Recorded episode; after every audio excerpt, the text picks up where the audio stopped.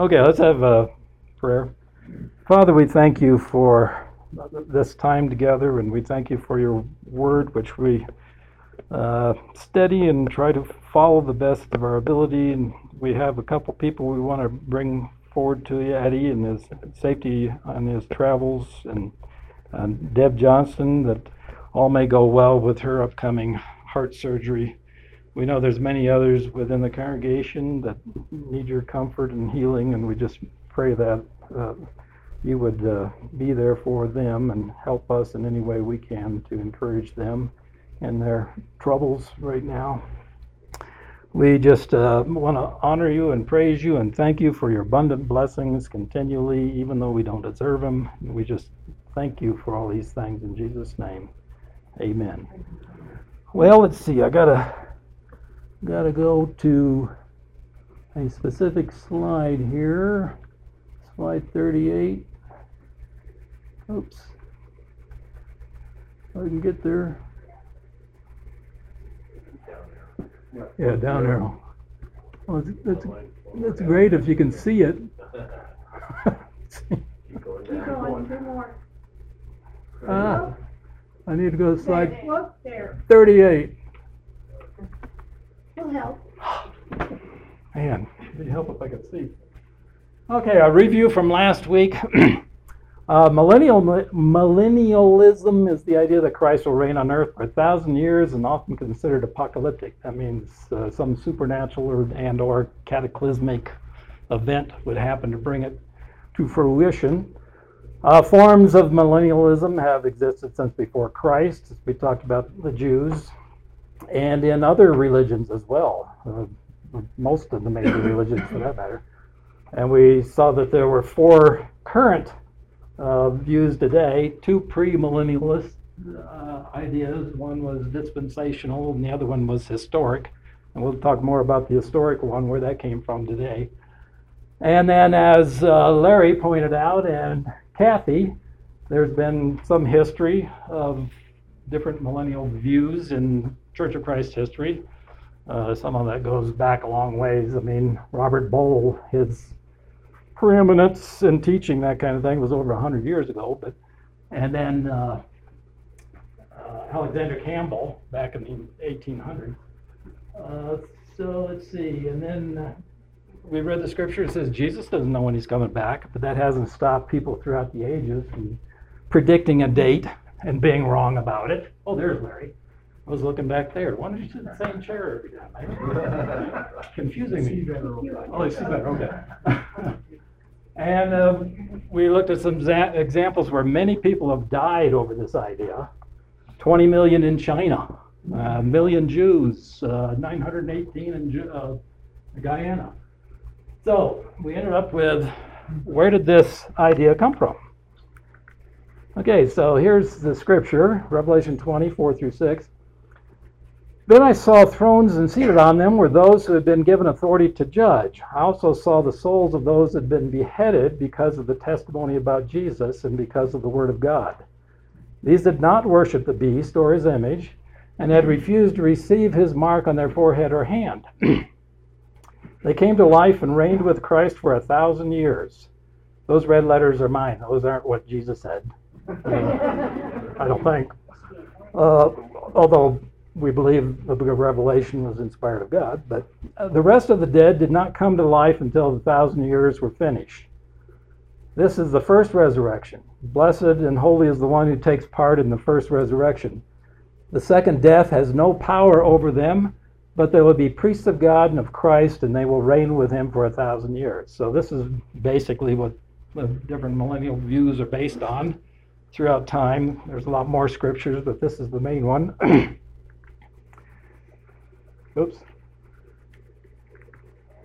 Hit the wrong button. And we all know Mark 16 says, He who believes and is baptized and has the right view on millennialism shall be saved. Just get that out of the way before we get in here. Okay, so during the first hundred years of the church, uh, they taught some form of millennialism. The Parousia, which is the second coming of Christ, would bring about a thousand year kingdom of fellowship, justice, peace, and abundance here on earth. And there's a good article if you if you download this, Scott puts this on the church website, and if you download it, then you can click on these links and see good articles about this. But I summarized it on the next slide.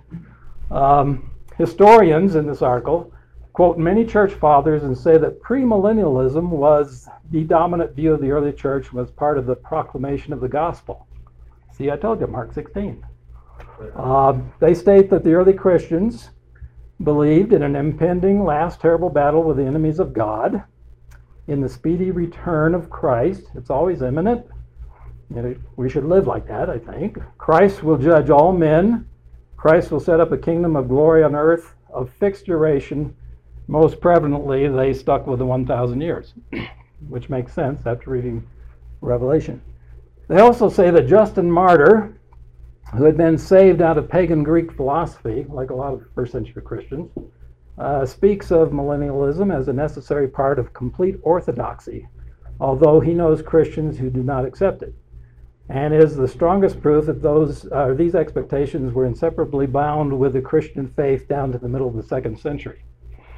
So, some form of premillennialism, according to these historians, historians uh, quoting the church father, church fathers.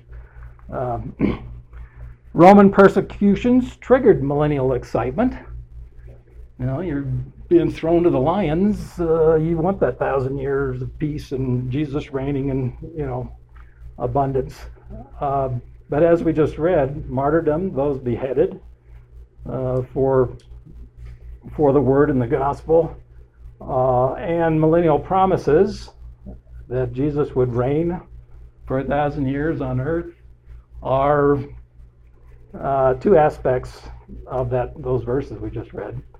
Apocalyptic zeal waned for periods because the end never came and the pressure of persecution was intermittent. Ah, words of inspiration. Oh, okay. I love that. Uh, I love babies. I don't ever change in their diapers, but I love babies. Here, mother. Large numbers of Roman citizens were converted to Christianity, and their worldly success and the failure of apocalyptic expectation reduced Christian antagonism towards the empire. So you, people make the predictions, even though the Bible says Jesus doesn't even know. They calculate all these things, set a date, doesn't come true get egg in your face. You know, at least the, the Christian clerics would have egg on their face, probably. Millennial thought lost favor with the clerical elite. It remained popular and appealed to the Montanists and other heretics. They were officially declared heretics. I just didn't put that in there, but Montanus was the founder of this group.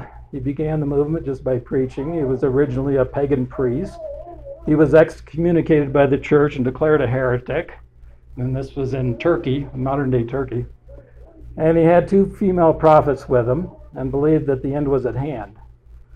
So, what do you do with Montan, Montanism? Well, you discredit him by calling him a heretic. But he divided history into the time of the Father, that's from creation to when Jesus died on the cross, the time of the Son, beginning of the church or Jesus dying on the cross and and then uh, after he ascended to heaven, then the time of the Holy Spirit, the day of Pentecost when the Holy Spirit was poured out on the apostles. This is kind of a forerunner of modern day dispensationalism, I think, dividing history into these different types of periods for his own purposes. And uh, Phrygia, which is now in Turkey, there's a map, you can see where it is approximately. became the center of this movement whose leaders claimed divine inspiration for their visions and utterances and believed in the imminent descent of the heavenly Jerusalem to the small Phrygian town of Pepuza. Of all places, why would they pick Phrygia? Well, I noticed in Acts 2.10, Phrygia is one of the places where the people were from on the day of Pentecost. So, you know, they may have heard the gospel, went back to Phrygia, uh, spread the good word. And in Acts 16 and 18, Paul is mentioned as going through the land of Phrygia. I actually looked that up to see how to pronounce it. They all said Phrygia. I wouldn't have said that, but that's how they pronounce it. So the heavenly uh, Jerusalem is going to descend on this place here, of all places in the world. for some reason. And about AD 200, the apocalyptic expectations reached unusual levels. Montanism spread throughout the Roman Empire, including Tertullian, a North African lawyer and theologian. Uh, there's an interesting, I like this quote here, that's why I put this thing on there. He said, He who lives only to benefit himself confers on the world a benefit when he dies. now, this guy was smart, and he believed in this Montanism that Jesus was going to, or the heavenly city was going to send, descend on Phrygia at a certain point in time. So we know that didn't, I don't think it happened. We missed it if it did. The apocalyptic prophets uh, roused their flocks with visions of the imminent end and led them to the desert to uh, meet Christ returning on the clouds. That would never happen today. Oh, yes, it would. I know in my own lifetime it did in, when I was living in Little Rock. A bunch of people that decided Jesus was going to return. They went and got this land just east of Little Rock, and they took all their families and created a commune, and they're waiting for the return of the Lord on a specific date. I forget which one it was in the mid 70s. After three months, the state went in there and took their kids because they weren't going to school and forced them to uh, school. And then one by one, they all, well, kids are leaving. I guess we're going to leave. And when the date came and passed, they all left. But stuff like that happens. So, what do we do about this kind of stuff, Montanism, where they predict that Jesus is going to return on a specific date and uh, take all their followers out into the desert and they sell their stuff and, you know, who knows? Well, they came up with three different ideas. They, who's they? You know, church leaders, church fathers, church clerics, you know, the people in charge. Um, in the epistle of Barnabas, which was written in 110 AD, uh, it was held that because God had created the world in six days and rested on the seventh, and because a thousand years is a day in God's sight, the world must labor 6,000 years before the sabbatical millennium of peace, abundance, and joyful rest for the Lord's weary uh, would begin. Begs the question when was the world created? 6,000 years from creation, then the millennium is going to begin. It's called the sabbatical millennium. Very clever idea. Well, here's here's the three verses in Barnabas. of the Sabbath he speaketh in the beginning of the creation, and God made the works of his hands in six days, and he ended on the seventh day and rested on it, and he hallowed it. Give heed, children, what this meaneth. In 110 AD, they spoke King James English. you realize. He ended in six days. He meaneth this that in six thousand years the Lord shall bring all things to an end. For the day with him signifieth a thousand years, and this he himself beareth me witness, saying, Behold, the day of the Lord shall be as a thousand years. Therefore, children, in six days, that is six thousand years, everything shall come to an end. and he rested on the seventh day. This he meaneth when his son shall come and shall abolish the time of the lawless one you know, quoting from Thessalonians, and shall judge the ungodly, and shall change the sun and the moon and the stars, then shall he truly rest on the seventh day. Well, this was never accepted into the canon, um, and it was really an interpretation of Jewish scriptures by Christian beliefs. But quite a few of the church fathers quoted this guy, Eusebius. You probably heard him, heard that name. So, when was the world created? Well, here comes Hippolytus. Because of the irresponsible apocalypticism, apocalypticism, everybody say that, apocalypticism, say it fast, uh, of his day, connected the sabbatical millennium to a specific date.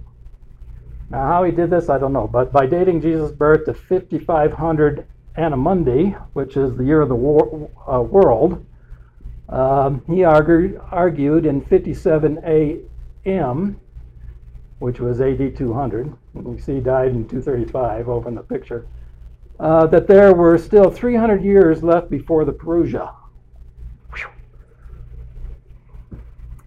This reaffirmed the millennialism as dogma and offered a concrete date. For at least two centuries, its teachings offered a solution to the problem of apocalyptic millennialism. So kick the can down the road. It's not coming anytime soon. It's going to be in the year 500, right? Because he said this in AD 200. He figured out the earth was created uh, 5,500 years before the birth of Christ. I don't know how he figured that out, but uh, it's not going to come for 300 years. So that's one solution to Montanism and those kinds of people that take their flock out in the desert and expect Jesus to return. the second idea that was proposed, uh, the thousand year reign was not physical but spiritual. Greek thought influenced uh, Christian theology. I can't believe the dominant culture would affect Christian teaching, can you? well, it's unheard of, yes. Uh, the Greeks had a unique idea about the soul. It was the most important thing. Uh, body, soul, and spirit. No, the soul. It was the most important thing. Everything was attributed to the soul. The soul was immortal.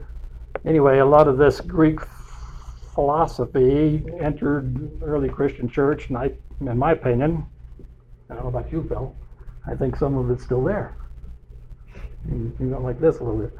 Anyway, Origen, the great third century Alexandrian Christian thinker, emphasized the manifestation of the kingdom in the soul of the believer rather than in, in the world. A significant shift toward the spiritual. Hmm, that's very interesting. Origen may have been the origin of the spiritual millennium.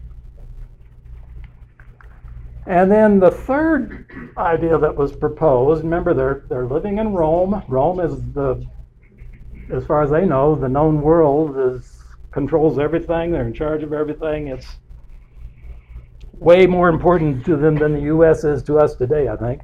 But the association of apocalyptic millennialism with the Montanist heresy and other troubling anti authoritarian beliefs and practices discredited it.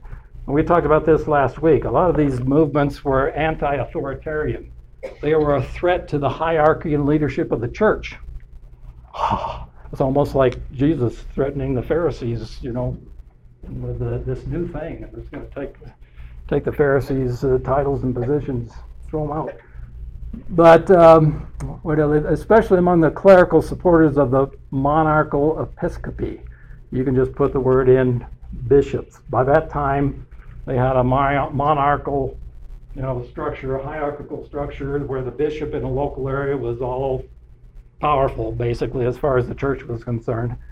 Um, and they laid the, fa- of the groundwork for this revolutionary notion in Christianity of a sacred empire. So, one, a sabbatical millennium, putting it off for another 300 years. Two, it's not going to be a real physical millennium, it's going to be in your heart, in your soul. Or three, the millennium is already here, it's the Roman Empire. It's providing all this peace and abundance. Well, let's go to the next slide. This third idea became even more plausible with the conversion of Constantine the Great, uh, the emperor, and the adoption of Christianity as the favored and eventually sole religion of the empire. And I see, I can see a beginning of uh, post-millennialism, where the world is getting better and better and turning to Christ in mass. And the Roman Empire, the known world at that time, because of an edict by the Christian emperor, everything was becoming more and more Christian. That's a and getting better and better. And then after that time, Christ is going to come. That's the definition of postmillennialism, really. The Pax Romana Christiana, you've all heard of that, right? Uh, peace of the Christian Roman Empire was associated with Isaiah's vision of the peace of the nations. They will beat their swords into plowshares and their spears into pruning hooks. Nation will not take up sword against nation, nor will they train for war anymore. So Rome became the fulfillment of the millennial kingdom. It was a physical uh, kingdom, and it was Rome. So there's three ideas to try to thwart this continual heretics, having all these people follow them up to the desert expecting Jesus to return on a specific date, and then it never happens. Which one do you want to take? Which idea do you like? well, I don't know if we're uh, we're uh, we need to take one of those three. That's what they they came up with. They, the church, basically, and the church fathers, the Christian thinkers of the time. anyway, they believed Rome's dominion kept the Antichrist at bay. As it says in Second Thessalonians, don't let anyone deceive you in any way, for that day will not come until the rebellion occurs and the man of lawlessness is revealed, the man doomed to destruction. So, Rome and the Christian emperor and the Christian edicts coming forth from the emperor that's going to keep the Antichrist at bay. And you've heard the expression eternal Rome that became a symbol of the longevity of the new millennial kingdom. They figured as powerful as Rome was, it would last forever and ever. Of course, we know that God creates nations and sets their boundaries of time and stuff. Um, empires don't last forever. but they didn't know that when they were living, living then. Just as God rules over all in heaven, so the emperor rules on earth. Did anyone see this coming? Uh, when an earthly empire becomes the manifestation of the reign of Christ, Christianity slowly absorbs pieces of that culture. So, in the fourth and fifth centuries, imperial Christianity absorbed the messianic symbols of pagan Rome. I put this link in there if you have any interest. You can go out there and you can see all the symbols that were adopted by the Christian church in the fourth and fifth century that came straight from sun worshiping and various pagan practices. Uh, there's pictures in there galore. We don't have time to look at all that stuff. And as I was looking at, at them, I was thinking, that's exactly right. I saw a bunch of that earlier this year. Was in went to several cathedrals in Portugal and London, and all that gaudy stuff with all those symbols is right there. Of course, I took some of those pictures from the places that I'd seen earlier this year. um, so, yeah, equating a political, basically, empire with the reign of Christ, we take on that culture. Probably not a good idea. Anyway, but despite these three ideas to get rid of this stuff, uh, which the church thought was heretical, the church hierarchy or leadership, um, popular uh, millennialism wasn't dead and emerged in groups like the North African Donatists. The leader was Donatus. I couldn't find anything that said when he was born, but he died, and everybody knew he died in 355 AD. But he belonged to the tradition of early Christianity that produced the Montanists, the Novatianists, the movements in Asia Minor, and the Meletians in Egypt. If you look up those those people, not only were they millennialists expecting an apocalyptic cataclysmic event and the coming of Christ at a certain time, but interesting in both those two later ones, uh, they had this uh, teaching that Christians that renounced their faith during persecution were not going to be allowed back into the church. The church could not forgive them. Uh, they said God might be able to forgive them, but we are not going to forgive them and we're not going to let them back into the church. Very interesting. Their goal was martyrdom following a life of penance. They survived Roman, Vandal, and Byzantine rulers until the extinction of Christianity in North Africa in the early European Middle Ages by Muslim, Islam, yeah. Now, in the Eastern Church, that was a little bit different. Uh, they didn't really have any of these millennial beliefs. Be, number one, because they didn't accept the Book of Revelation into their canon until the fifth century. So they didn't didn't really accept this, and they read through the, their Bible, their canon, every year during the liturgical services, and they never read the Book of Revelation because they didn't accept it. It wasn't sometime in the 400s when the canon kind of synced up with the canon of the Western Church, and uh, Clement and Origen, as we already talked about before, disliked the literalism of millennialism and promoted promoted a more spiritual uh, Christianity. And to this day, the Eastern Orthodox Church, for the most part, is amillennialist. they believe in more of a spiritual millennialism. kind of interesting. Okay, so here comes Augustine, one of the great thinkers, doctors of the church. That's my last point. In Roman Catholicism, he is formally recognized as a doctor of the church, one of the few, because a lot of his thinking uh, was uh, brought into the Catholic Church or the, the church at that time and had propagated all the way down to Protestantism and in the Catholic Church all the way down to 2023. That's this year.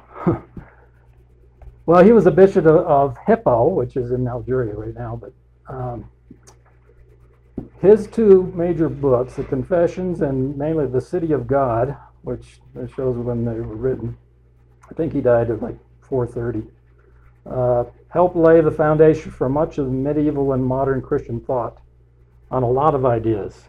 And there's a picture by Botticelli. I remember Botticelli from art appreciation in college.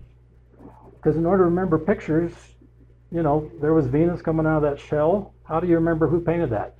We came up with little sayings like "Lots of belly" by Botticelli. You know, I got an A on the test just by coming up with stupid stuff like that. but 20 years before Augustine died, a catastrophic event shocked the world. Rome was sacked by the Goths and Visigoths from the north in 410 AD. The Goths and the Visigoths were from German, or originally some of them from Scandinavia. They were the barbarians. No one ever believed that Rome would fall, but it was sacked, and it did. Now, what do you think that would do to that number three idea that the Roman Empire was the physical manifestation of the reign of Christ? You think that went out the window? I think the number three idea probably went out the window. and I, I put this in here similarities to Alexander Campbell. Well, we're going to, after Kathy and Larry, what they said last week, I'm going to do some more on the history of millennialism in the churches of Christ. Um, last week of August, last Wednesday of August, but here's a little preview. Alexander Campbell was born in 1788. He died in 1866. He had that millennial harbinger his idea was to get all Christians to unite, go back to the Bible, speak where it speaks, and don't speak where it doesn't speak. And if we do this, you know, all Christians unite, and we're going to make a Christian country, a Christian world. Everything's going to be great. And then at the end of that time, some somewhere, uh, Christ would return. He was a post-millennialist. But you, you remember the date I said when he died? 1866.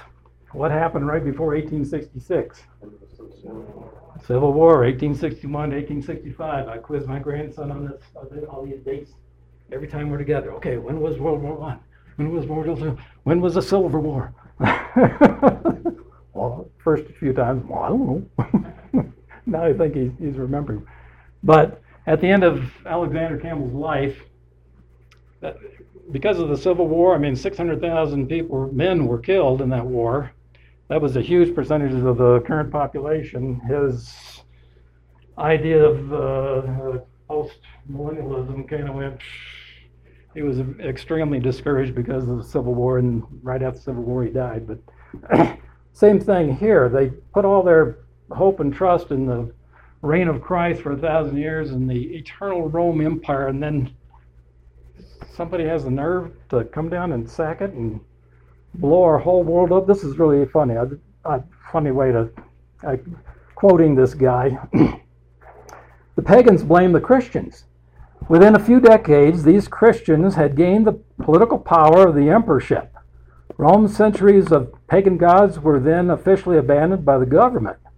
Now these Christians had messed up everything. They had to put a bunch of Bible thumping idiots into power offending our pagan and moral sensitivities and leaving the empire vulnerable to their northern enemies. The once great empire was now at the verge of total collapse. No thanks to these Bible thumpers. These Christians are to blame for our troubles. I thought this was kind of interesting. I can just see those Christians running around there with their NIVs, pumping their NIVs. That's the new Italian version, not the new international version. Wait a second. Most people didn't have any Bibles. Where are they getting all this stuff? The, the church fathers and the people that were theologians and thinkers, they congregated around great libraries like Alexand- in Alexandria and Vatican, places like that, where they could actually study copies of the Bibles. The rest of the people, they didn't have any copies of the Bible. They just had to take whatever the bishop said. They don't. They don't know. Most, some of them couldn't read anyway, or maybe most of them. It's kind of kind of interesting. they they equated the Goths and the Visigoths with Gog and Magog in Revelation. And you probably remember uh, right before the Iraq War, there was this the story came out in the biography of George Bush when he talked to Jacques Chirac. You remember the prime minister during that time of France, trying to get him to join in in the Iraq War. He said, "Gog and Magog are at work in the Middle East. You've got to help us." When he was gathering up the coalition to go in there and take out Saddam Hussein. Well, Gog and Magog, they don't know it, but it's really Russia and China. I learned that from various sources. Josh McDowell might have been one of them, but they thought it was the Goths and the Visigoths. Most Christians could not respond to these charges and so became the perfect scapegoat for Rome's collapse. However, Augustine, in his monumental work, City of God, laid the blame for Rome's troubles on the moral and ethical decline that had plagued pagan Roman culture for centuries. From what I've read, I think, I think he's probably got something. The, the ethical and moral decline of Rome caused their downfall, not the Christians. But Augustine, in his early life, he believed in the uh, premillennialism. He believed in the future of a physical thousand year reign of Jesus following uh, Christ's second coming. And this was the first reference to historical millennialism. it wasn't that diagram I showed you last week. Uh, because the main difference is there was no belief in a complete fulfillment of the Abrahamic uh, land promise to national ethnic Israel, mainly due to Justin Martyr's teaching that the early reign of Christ would involve mostly Gentile Christian believers since the Jews had been punished by God for their unbelief through the destruction of Jerusalem and its temple in 70 AD. Of course, back then they knew nothing about the restoration of, you know, the nation of Israel in 1948. But uh, there, there was no, in the original historic premillennialism, there was no expectation that the Jews would come back together and the temple rebuilt and the sacrifices and all that kind of stuff would, would happen. Even though Origen and Clement of Alexandria, and even Augustine's contemporary Jerome, believed the thousand, uh, thousand year reign was allegorical or spiritual, Augustine still believed in the thousand year earthly reign of Christ. But eventually, for various reasons, which we'll look at, Augustine came to believe that many Christians had misinterpreted the meaning of the millennium the thousand year reign of Christ described in the passage we just read, Augustine appeared to have gone liberal, flip flopped, and changed his mind. But why? Well, there's a couple main reasons.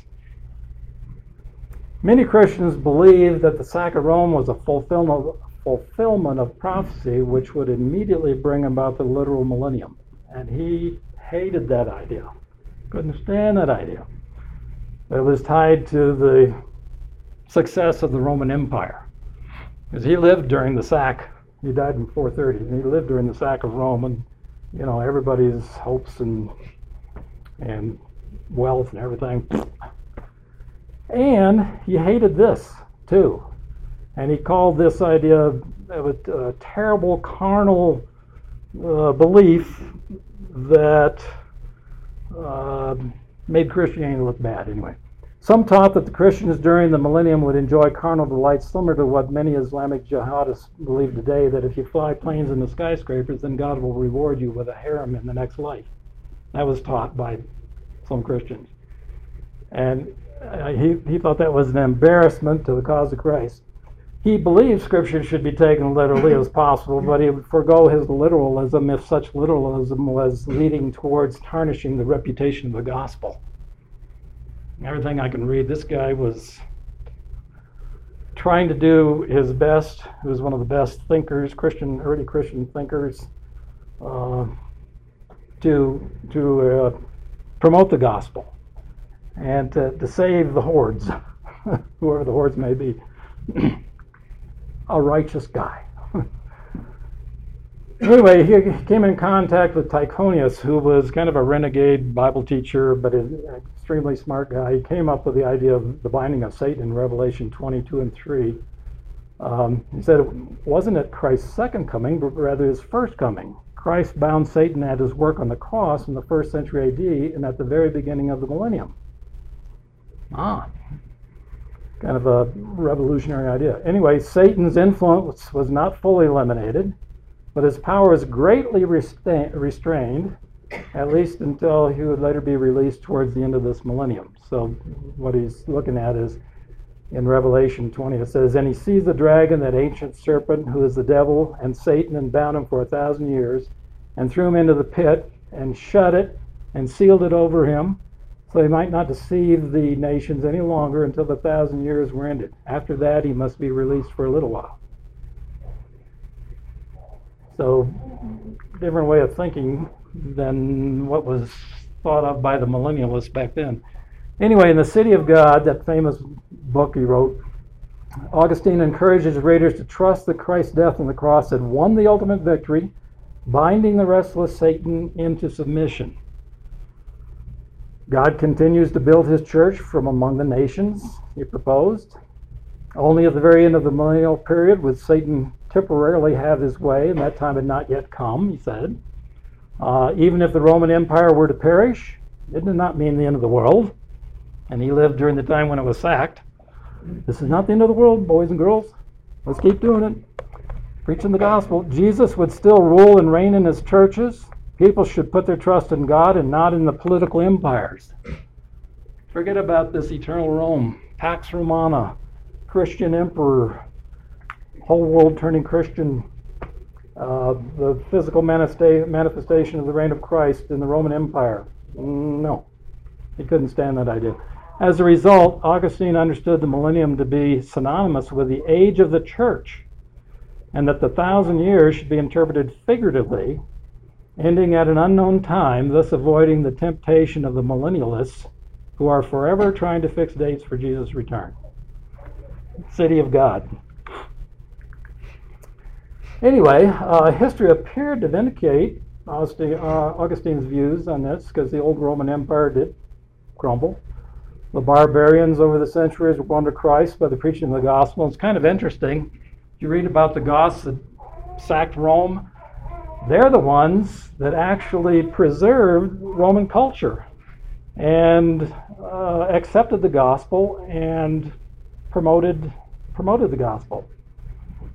So the Roman culture wasn't eliminated. These people bought into it, bought into Christianity, and eventually became uh, Christians, at least in some form. and Christ continued to build his church. It wasn't over when Rome fell. Uh, this demonstrated that despite the efforts of Satan, he was still bound and his power was limited. So, here's the question How should Christians view their relationship to political empires within the context of the expectation of Christ's return? Well, Augustine's solution in the City of God was to take a long haul approach to building God's kingdom uh, Christ may come at any time, but until then, the church was to go keep working.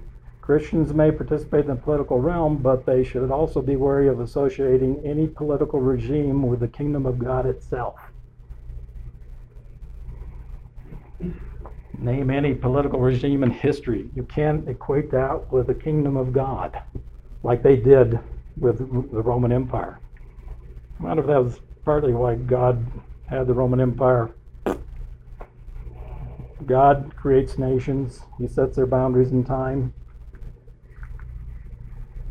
So, how convincing was Augustine to his contemporaries with this view?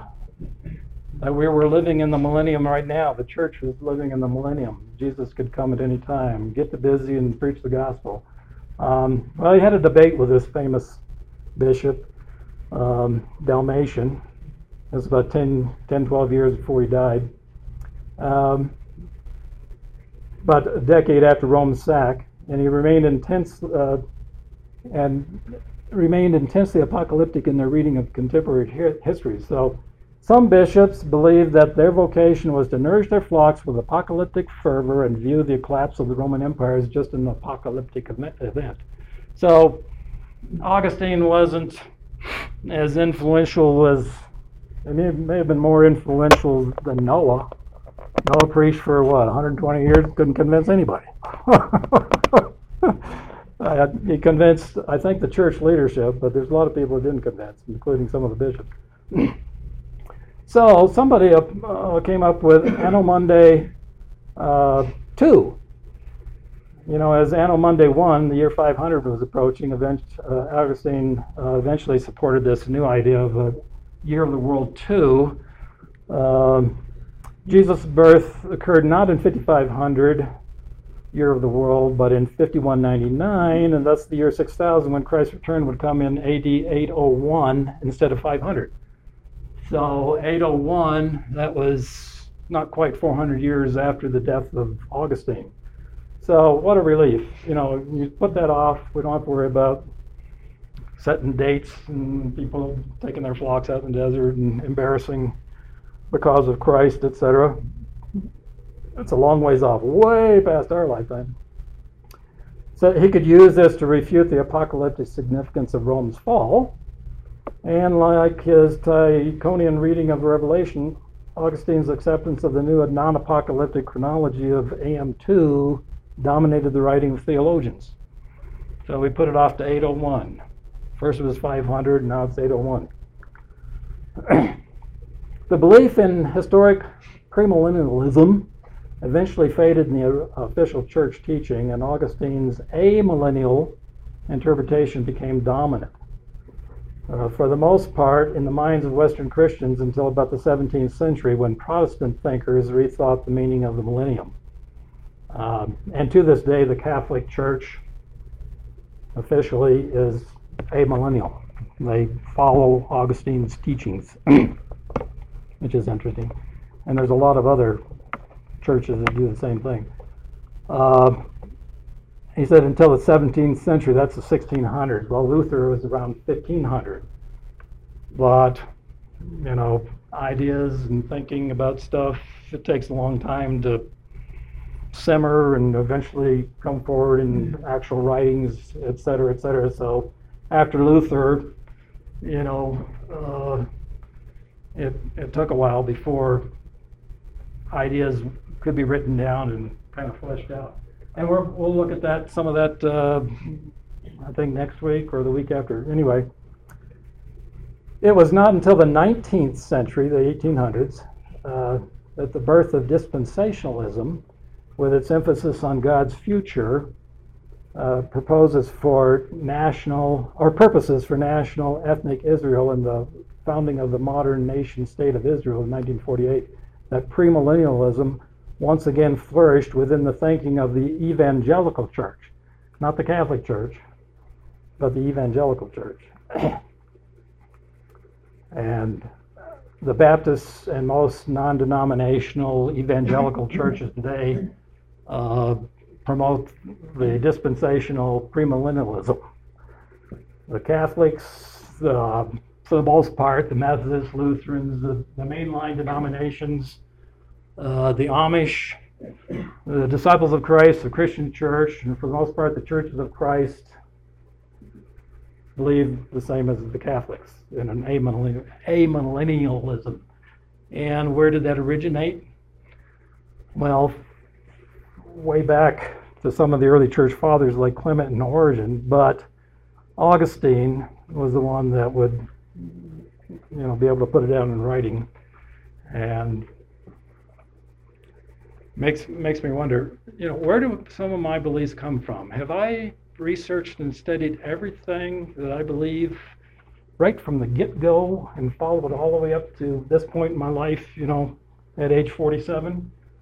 Uh, or do I rely on teachers that have learned from other teachers that have learned from other teachers all, all the way back? Uh, you know, where do my beliefs come from? Well, they say most people never have an original thought in their life. There's a few people that do. Maybe Augustine did. You know, they're real great thinkers. Einstein, Elon Musk, or somebody like that, but I probably haven't. Um, so, comments. Last week we had great comments, and it got me into rearranging what I was going to present these next few weeks, thanks to Kathy and Larry. So, never know.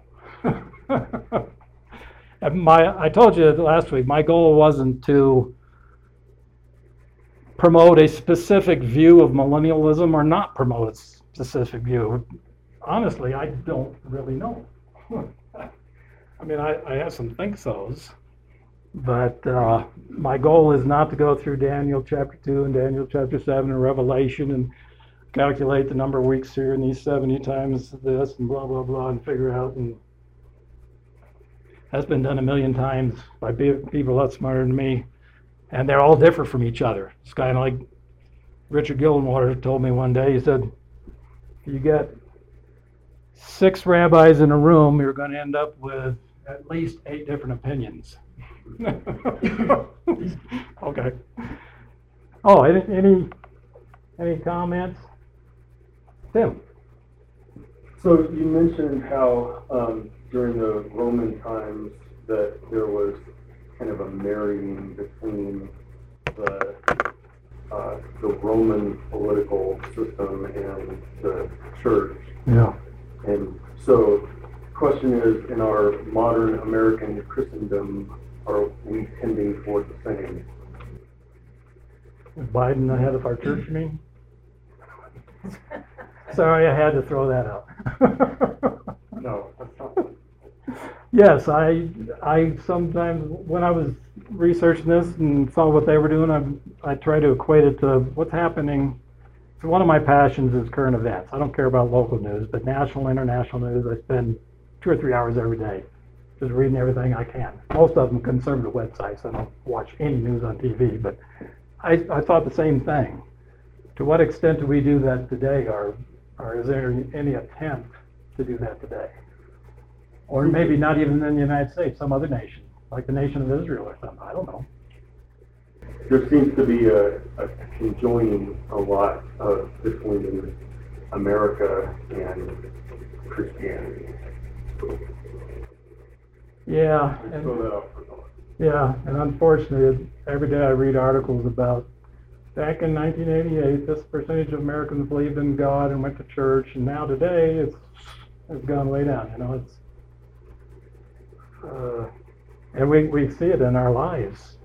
The lack of respect for the Bible, the lack of belief in God.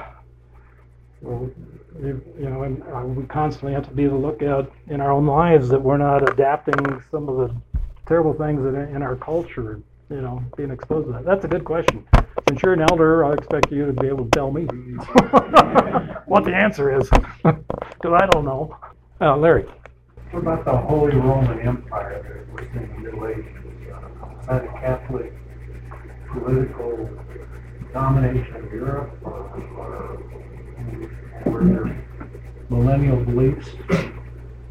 Stay tuned for next week. Oh, okay. Can you come back next week? Yeah, there's, uh, it's interesting, we've got a lot of American indigenous, uh, movements centered around millennialism, like, uh, Seventh-day Adventists. Advent was their belief that Christ would return in eighteen thirty something. And, uh, millennial, or, uh, Millerites, they were called, donned white robes and waited for the, on that day for the second coming of Christ. Yeah. Later, they said it was invisible, if they came invisibly. Yeah. couldn't see it. But then um, Jehovah's Witnesses, uh, founded by Charles Taze Russell, believed that Christ would return in 1925. I have a book that he wrote um, where he, they don't uh, acknowledge that it exists, but I've got a copy of it. Yeah. Where uh, he says outright, Christ will return in 1925. Abraham, Isaac, and Jacob, and all the patriarchs will be resurrected, and God's rule will, millennium will exist on earth. Yeah. Yeah, it's, it's been that way since the early church, as we can see. The Montanists were the, there are many other groups, but the Montanists, Novatianists, Meletians, they all had, and many bishops had their flock. And, you know, would set a date and expect Christ's return, and never happened, which eventually embarrassed the church. And of course, all these people were anti-authoritarian, uh, anti-authoritarian type people. We don't have to believe anything the church says. The government, after all, Christ is going to return tomorrow. You know, we're, we're accountable to Him. Uh, but yeah, I mean, if you go out and search that kind of stuff, there's hundreds of, and we'll see in the next two weeks as we go through the, the Middle Ages and the Reformation, and after that, hundreds and hundreds of groups of different people that came up with the same thing. Christ was going to return, and they always equate their uh, the their historical events in their lifetime to like you know Gog and Magog and all these other things. Uh, it, it's been a plague on the Christian church because you know if you make statements like that and then it doesn't happen, you're a laughing stock, right? That's that's one thing Augustine just despised. Because it was it was tarnishing the proclamation of the gospel. That was the most important thing to him. Okay, well, I guess see you next week. Hey, I'm Eddie White, the senior minister for the Eastside Church of Christ. Sure want to thank you for joining us today on our podcast. I hope today's message was indeed a blessing to you. I'd like to invite you to browse our website at eastsidesprings.com to get more information or to contact us. And as always, we indeed welcome you to join us for our worship service in Colorado Springs as we seek to live out Jesus' mission of making disciples of all nations.